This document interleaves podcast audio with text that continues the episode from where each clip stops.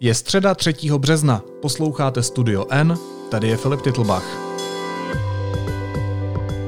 Dnes o tom, kdo tlačí na výměnu ministrů.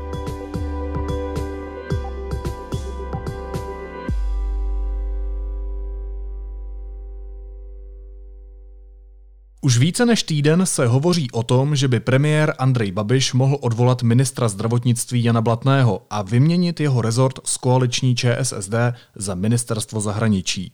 Babiš nakonec v pátek na přímý dotaz deníku N vyloučil, že výměna ministra zdravotnictví proběhne do konce března. Paní Janáková, deník N. Bára Janáková, Deník N. Dobrý večer, doufám, že se slyšíme. Ano. CNN Prima News dnes přinesla zprávu o tom, že možná uvažujete o výměně pana ministra Blatného a ministra zahraničí Tomáše Petříčka. Mohl byste vyvrátit eh, nebo vyloučit, že do konce března dojde k výměně těchto dvou ministrů? Za mě můžu vyvrátit, že do konce března dojde k výměně ministrů.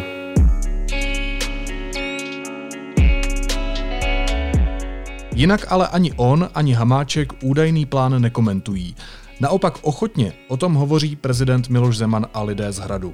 Deník N zjišťoval, kdo o tomto nápadu s kým jednal a kdo se teď ministerskou rošádu snaží protlačit. Lukáš Prchal je na příjmu. Ahoj Lukáši. Ahoj Filipe. Uh,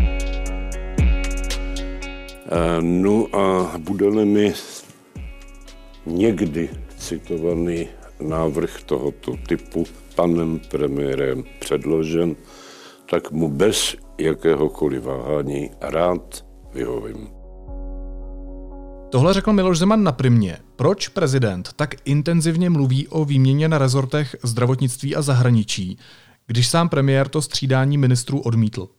Tak eh, my jsme se o to začali zajímat někdy minulý týden a uh, dospěli jsme prostě ke zjištění, že prezident Miloš Zeman a jeho okolí jsou ty, kteří vlastně tuto změnu, tuto výměnu rezortů uh, prosazují, zajímají se o ní a vlastně podporují ji. Takže uh, věřím, že ten důvod je prostý. Tu změnu chce prezident, respektive jeho okolí.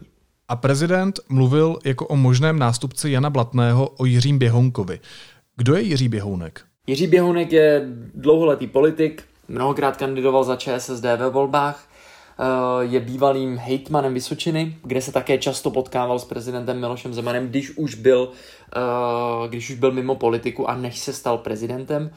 A také, co je u něj důležité říct, Teprve nedávno, je to zhruba týden, co vstoupil do řad ČSSD. Takže nováček. Ano, nováček, naprostý nováček.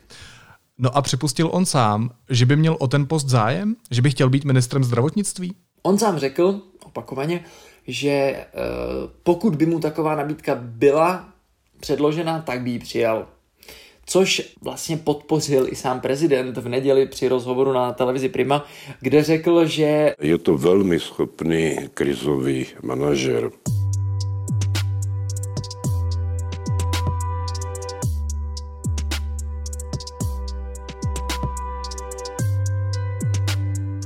bývalý hejtman Běhounek eh, řekl, že ho to velmi potěšilo a tu pozici by přijal. Nicméně on sám tvrdí, že ta pozice mu nebyla oficiálně nabídnuta a ani neoficiálně. Kdo konkrétně z Pražského hradu, tedy kromě Miloše Zemana, a jakým způsobem uh, se v tom angažmá Běhounka angažuje? To ti nemůžu říct, to bych vykecal, s kým, s kým se tam bavím. No ale tak Běhounek ti přece řekl, že s někým mluvil.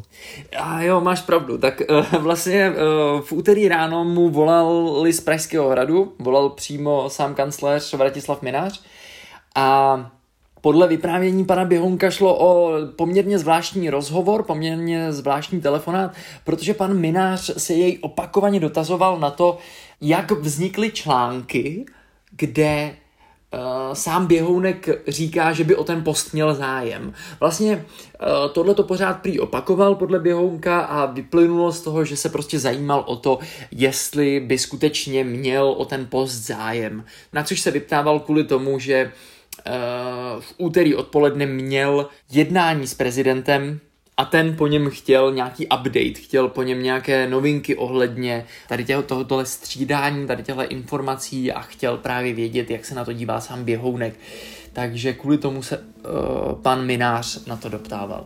z toho hovoru jako byl velice krátký a nevyplynulo z toho vůbec nic, než že prostě články vyšly. Mm-hmm. Jakože pan kancler se jenom informoval na to, že, že články vyšly, to uh, nedává mi to, pardon, moc smysl, já to nechápu. Jako o čem teda byl ne, on, se mě, on, se mě, on se mě ptal, uh, jak to vzniklo, a jsem říkal, no, že to byl tlak médií, takže jsem se vyjádřil celý. Aha, aha, takhle, no, takže i hrad jako by... On si je, on si je přečet.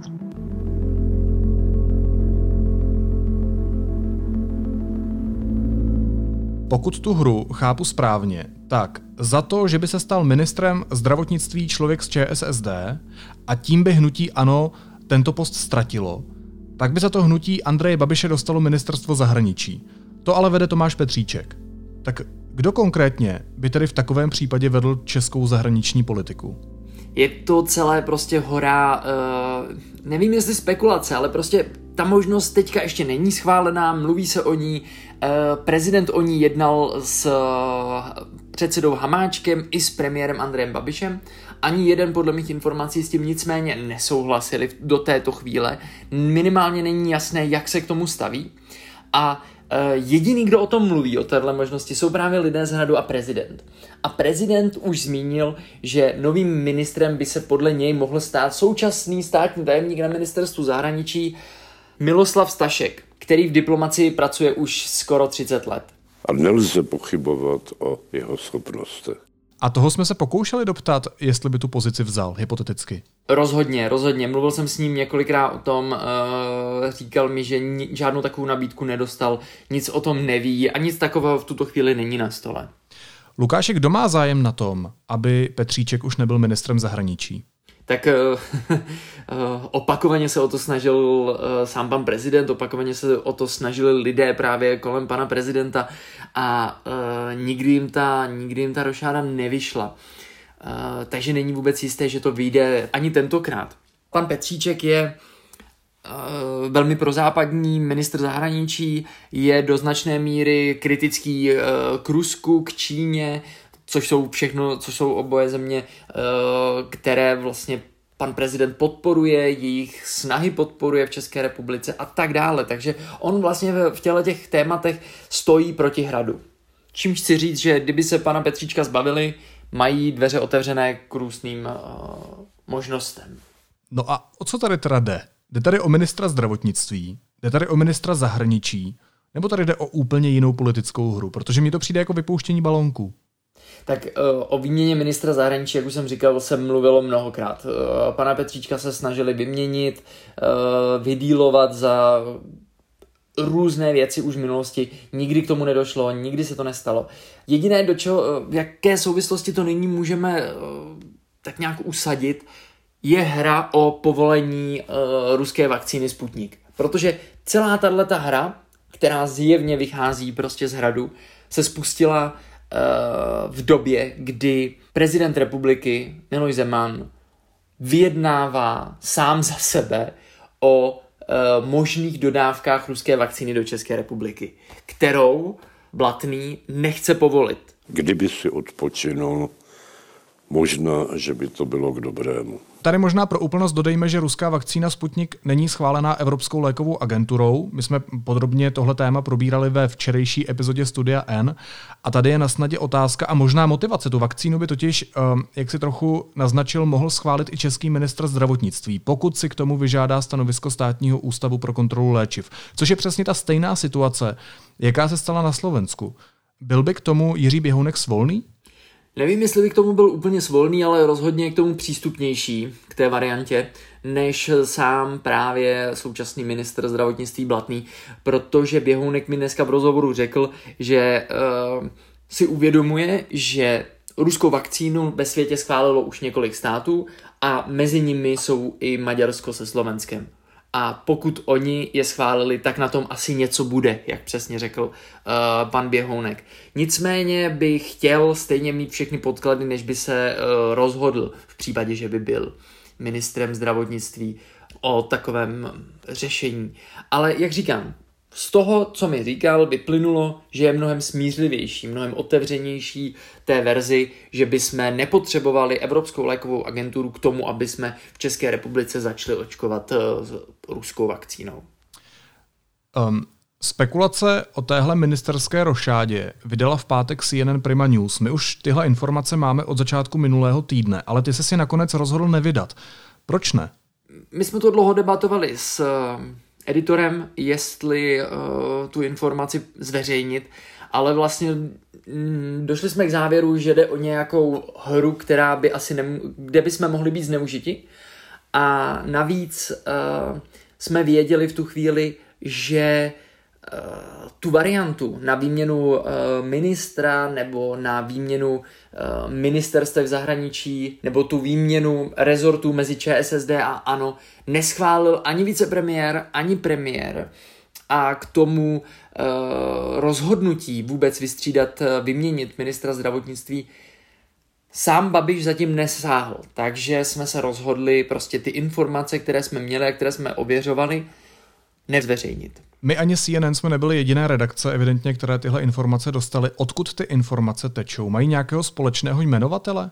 Tak já asi nechci to nějak jako konkretizovat, ale kdybych, eh, kdybych to mohl se vrátit na začátek, jak už jsme mluvili, tak o těchto těch, o té výměně, o té ať už výměně ministra e, zdravotnictví nebo výměně e, rezortů zdravotnictví a zahraničí mezi ČSSD a ANO, mluví pouze lidé kolem prezidenta a sám prezident.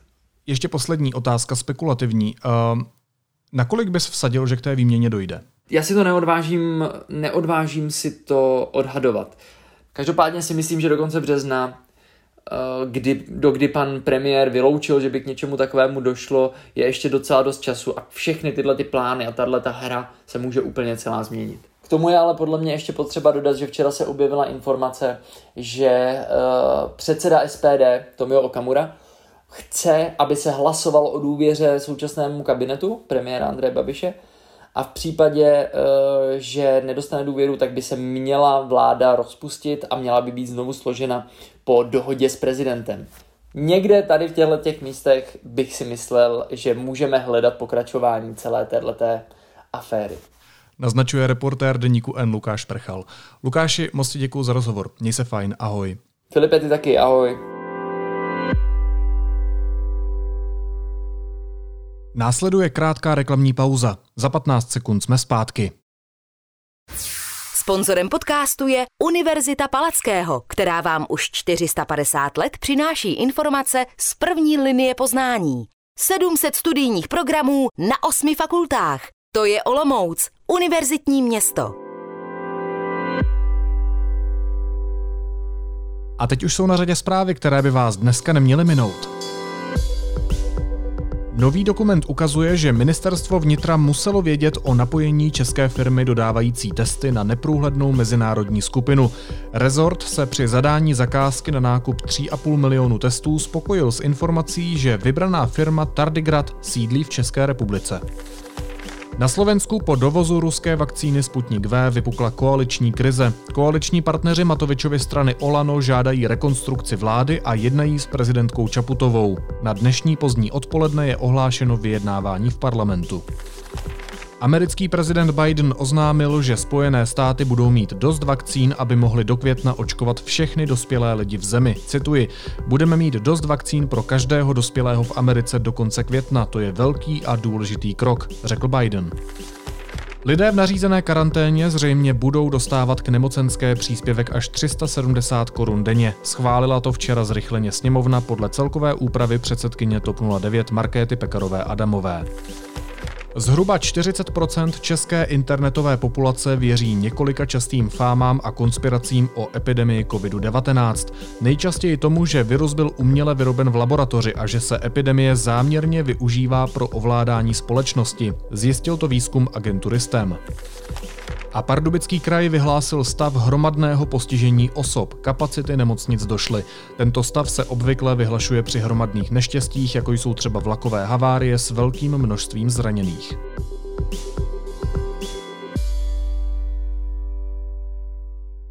A na závěr ještě jízlivá poznámka. V době, kdy prezident Zeman s premiérem Babišem uvažují o dovozu ruské vakcíny Sputnik, která není schválená Evropskou lékovou agenturou, v době, kdy vicepremiér Hamáček upozorňuje, že se situace v zemi rapidně zhoršuje a vláda prý bude dělat všechno pro to, abychom situaci zvládli, a v době, kdy docházejí lůžka v přeplněných nemocnicích, Přišel týdeník Respekt se zprávou, že Česko odmítlo nabídku na nákup milionu dávek vakcíny AstraZeneca ze Spojených Arabských Emirátů. A celý svět bude koukat, co zase jednou Češi provedli. My víme, co děláme. Český národ je prosíravý. Naslyšenou zítra.